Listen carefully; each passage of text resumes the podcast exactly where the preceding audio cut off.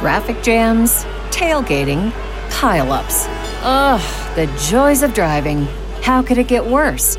The federal government wants to have a say in what you drive. That's right. The Biden administration's EPA is pushing mandates that would ban two out of every three vehicles on the road today. Don't let Washington become your backseat driver. Protect the freedom of driving your way. Visit EnergyCitizens.org. Paid for by the American Petroleum Institute.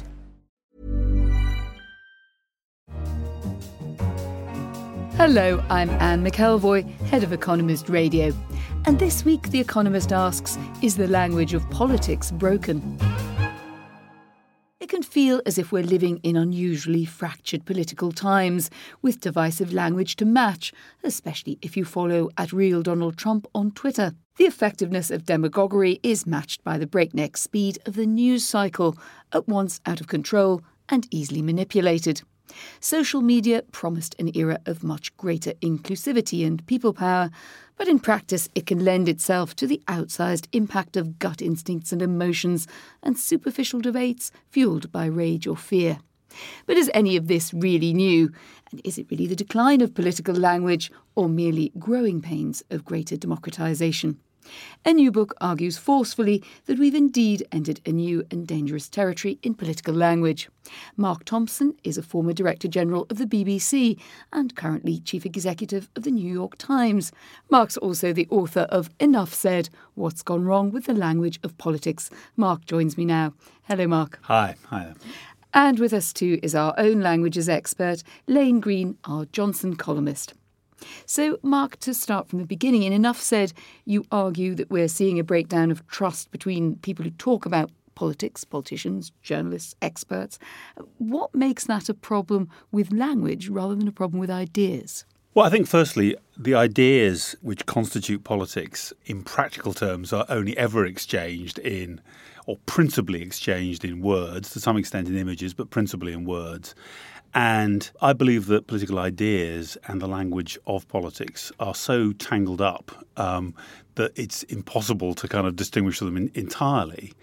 And moreover, I'd say that that some of what we're seeing, and I'm, I'm talking about long term trends. I'm not suggesting that there's very much that's new. I think the digital acceleration of the news cycle is new and is a, is a fact. But much of what we're talking about is long term trends. But I do think we're at a point where one can feel some fundamental things. For example, the ability of voters to distinguish between what is true and what is not true becoming more problematic than it's been in the past. Give me an example of that. Brexit is a very current example. I think the Brexit debate, on both sides, by the way. Take back control of huge sums of money, £350 million a week. That leaving the EU would put our security at huge risk. A remorseless torrent of propaganda. Incomes fall, mortgage rates go up, and the value of the family home falls too. The most imminent and urgent threat and problem that faces this country, namely open door immigration. There were moments in that debate where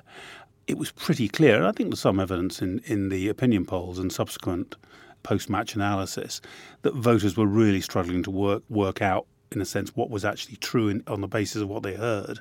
But uh, wouldn't that always be the case where you have something that is so contentious that facts become the subject of, course, of interpretation? Of and I suppose this is one of my challenges to you about the analysis is how do you then decide where is it a problem because language is being degraded, coarsened, this is something new as opposed to just a bit of mudslinging that's gone on in politics sure. since, since ancient Greece, and something that feels to you to have changed as a category. Can you give me a moment where you thought, I can see it here? I mean, Donald Trump's success is almost entirely a product of his own language. He's not a politician, there's no political track record. You judge Donald Trump almost entirely on his own voice, on what he says and how he says it. That's a typical case of the press with misinterpretation. They take a half a sentence. They take a half a sentence. By the way, they take a half a sentence, then they take a quarter of a sentence, they put it all together. He says it in a way which is very different from a traditional politician. It may not carry him into the White House, but it's carried him very, very far.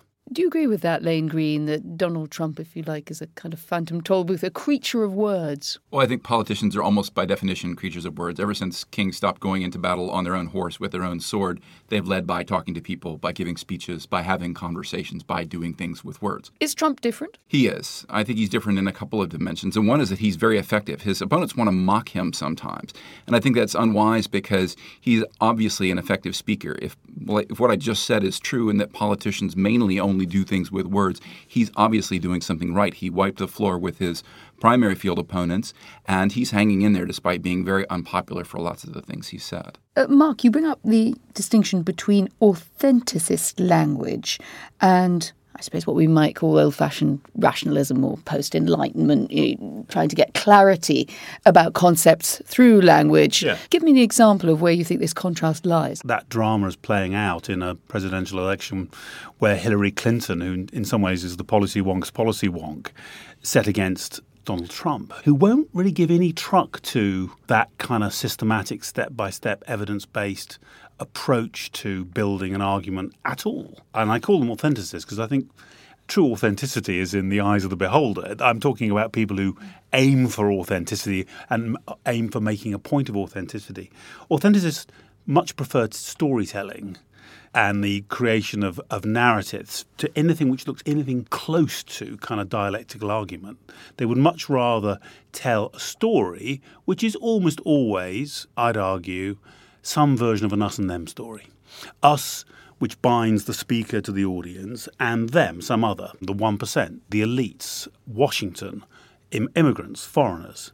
And I think there are abundant examples across the world right now, not just in America.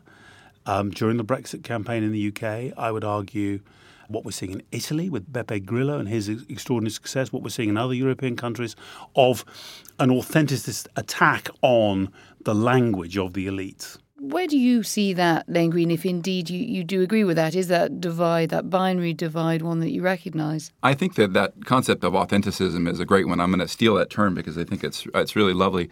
I think there are some empirical facts to describe the phenomenon you're talking about. One is the way politicians increasingly, and I think especially since the 1960s, have chosen to speak more and more like the people they're talking to. If you think about the 1930s, Franklin Roosevelt had a very educated upper class New York accent, the only thing we have to fear is fear itself. The only thing we have to fear is fear itself.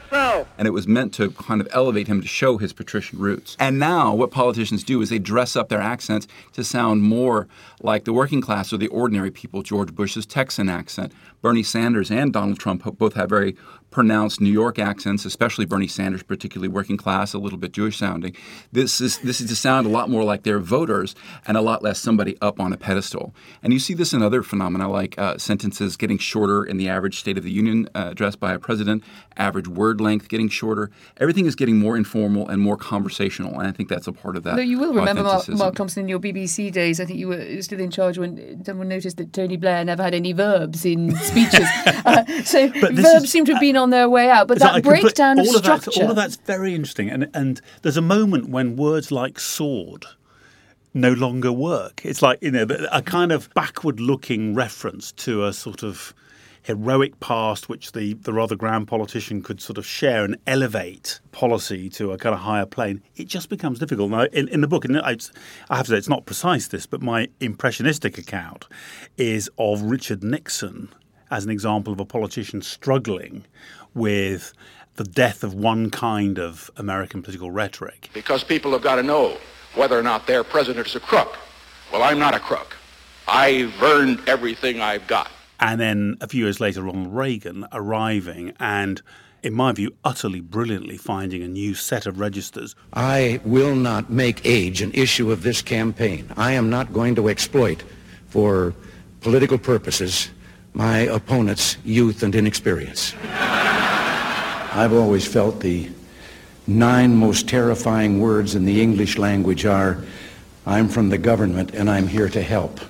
All of them based on this this more personal, yep. more direct, more humorous, more, in some ways, self deprecating language. What do we reckon to political language becoming coarser? I think swearing is, is something, uh, Elaine, that you have pointed out when you've been writing uh, about politics. It used to be sort of right on the borderline of the acceptable for politicians. It could undermine you as much as it could build you up. Has that changed? I think that Donald Trump is uh, sui generis in this way. He's been swearing his campaign more than any politician in modern memory, and I think maybe maybe in world history, at least in English speaking history. In 2000, when George Bush was caught off mic, but caught by a hot mic, uh, telling his uh, vice presidential candidate that a New York Times reporter was an asshole.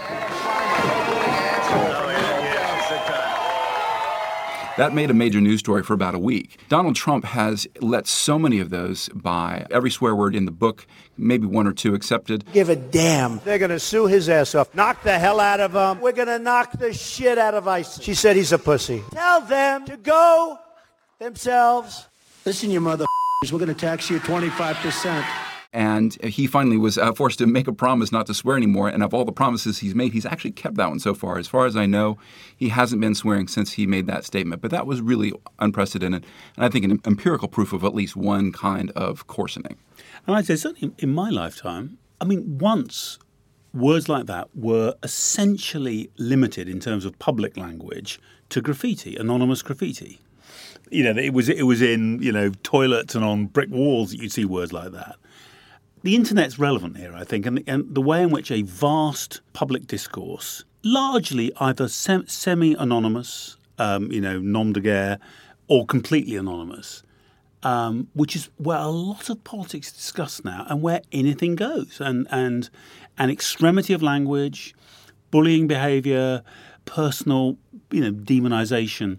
And I think to some extent there's been a, a leaching back of that back into discourse of politicians and other public Well, that's figures. the interesting point, isn't it? Because I'm maybe not so surprised about that. I think if you have a uh, wall of anonymity or near anonymity, you can imagine that all sorts of things come flooding out. But you do come up with a, a very interesting phrase that you cite, Schrödinger's douchebag. You, you've got to tell us about that. Schrödinger's douchebag, which which occasionally I think Donald Trump gets quite close to, is trying a remark out and seeing the reaction and only deciding once you've seen the reaction whether you want to retrospectively add inverted commas I was only joking, I was being ironic, or whether you actually meant it. I think it's quite a profound idea, which is a speaker can can say something not having prior determination of what the thing is meant to mean. You say the words, but you haven't decided yet what they mean. You see the reaction, and then you apply whichever meaning you want afterwards. And I think that sometimes Trump has, has said stuff, and uh, his remark about the, the Second Amendment, maybe the Second Amendment Amendment people could do something about Hillary Clinton, he said a few weeks ago. Now, that could mean a number of things. It could actually mean that America's gun owners could shoot her. Did he mean that?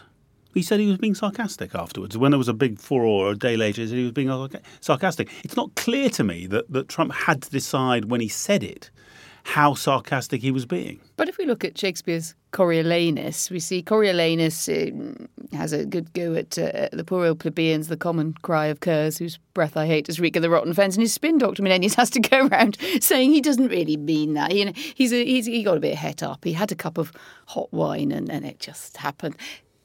Again, Lane, am I right in thinking, well, this may have happened more before we just didn't have a good trendy name for it? Well, there's Kerr, and then there's uh, some of the things that Donald Trump has said. I mean, we really there's always been hot rhetoric in politics. You can look at, um, you know, James G. Blaine, Continental Liar from the state of Maine, a late 19th century American political attack. Um, you can see this kind of thing all throughout history. But the but the swearing and the direct use of crooked and liar and things like that.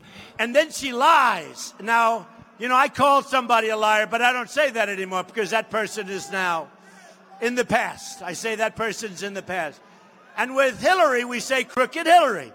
There are reasons that those kind of words are banned in many parliamentary contexts, including the British one. Would you ban these words, Mark Thompson?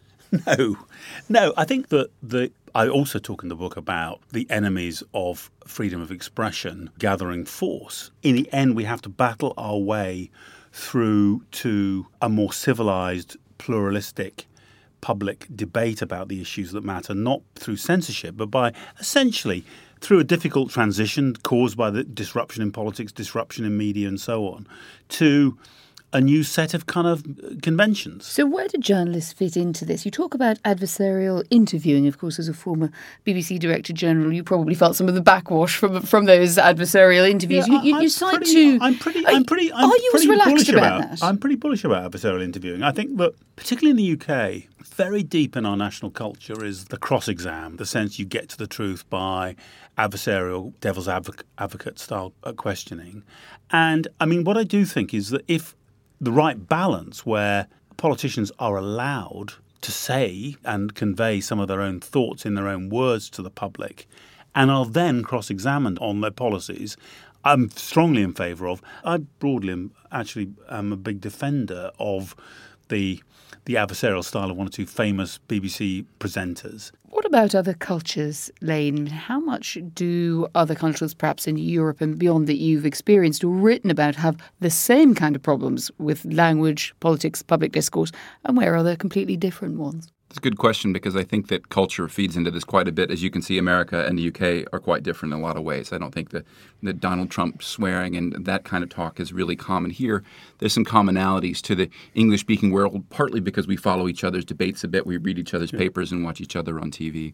I spent the last couple of years covering Germany, and of course, Germany's most famous rhetorical contribution to the 20th century is the grainy films we all know of Hitler standing up Yeah. there and spellbinding audiences. And that gave Germany more or less a permanent allergy to hot rhetoric, to was very pathos-inducing and uh, Yeah. you, you know uh, talk.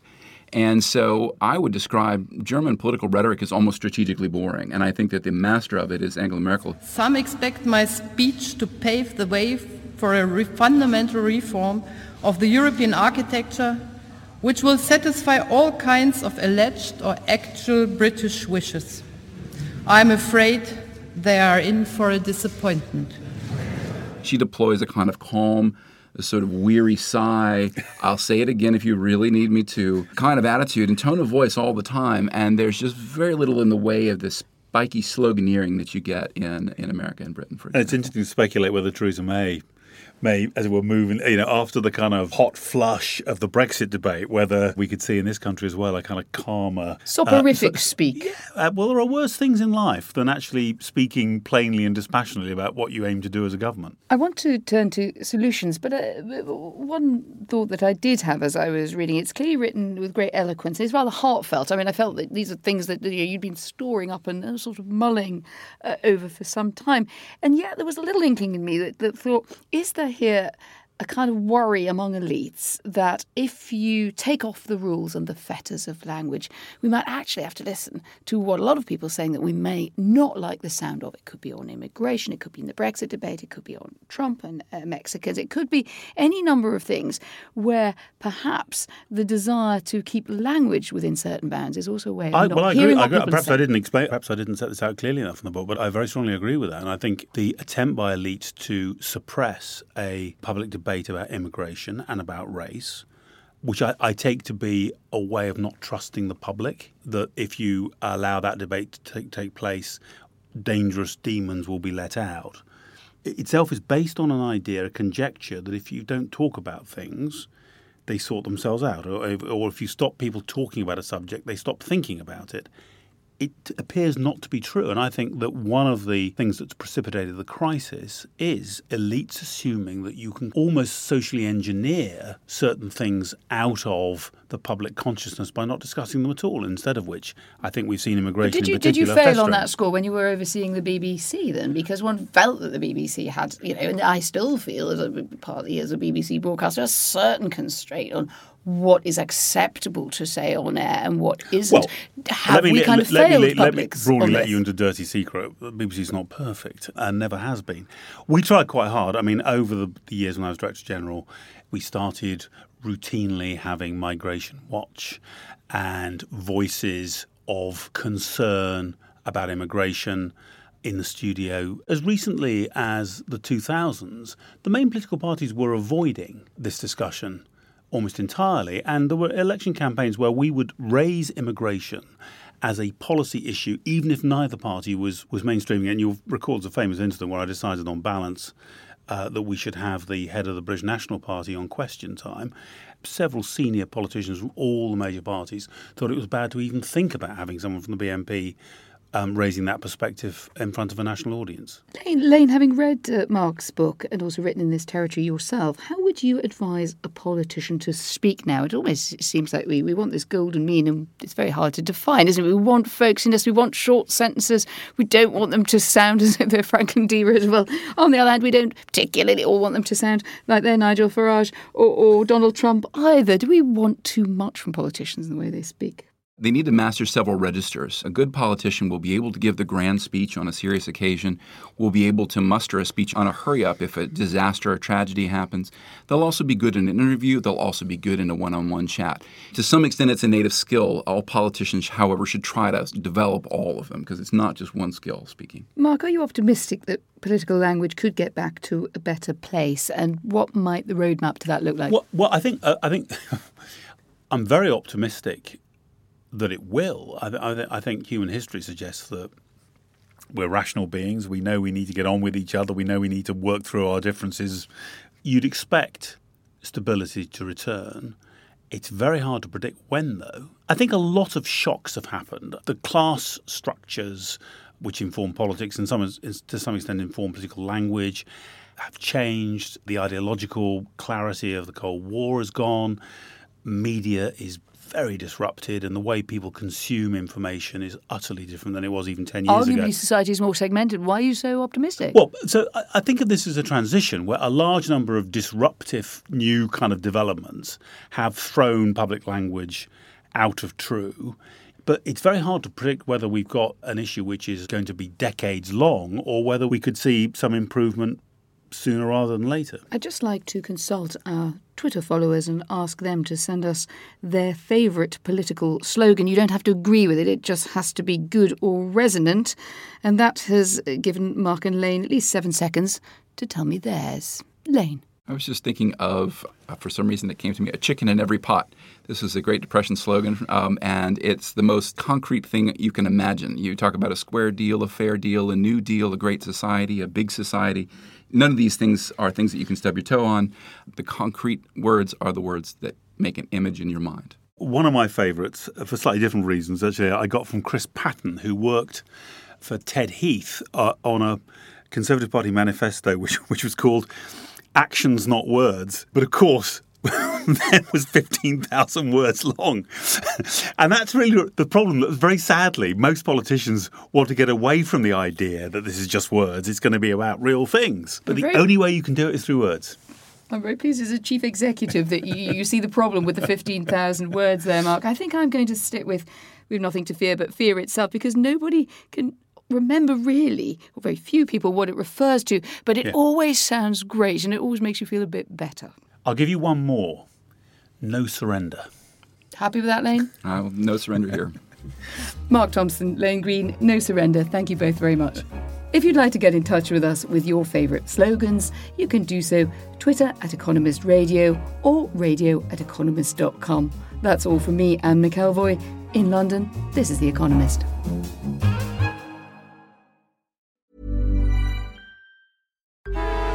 Traffic jams tailgating, pileups. Ugh, the joys of driving. How could it get worse? The federal government wants to have a say in what you drive. That's right. The Biden administration's EPA is pushing mandates that would ban two out of every three vehicles on the road today. Don't let Washington become your backseat driver. Protect the freedom of driving your way. Visit EnergyCitizens.org. Paid for by the American Petroleum Institute.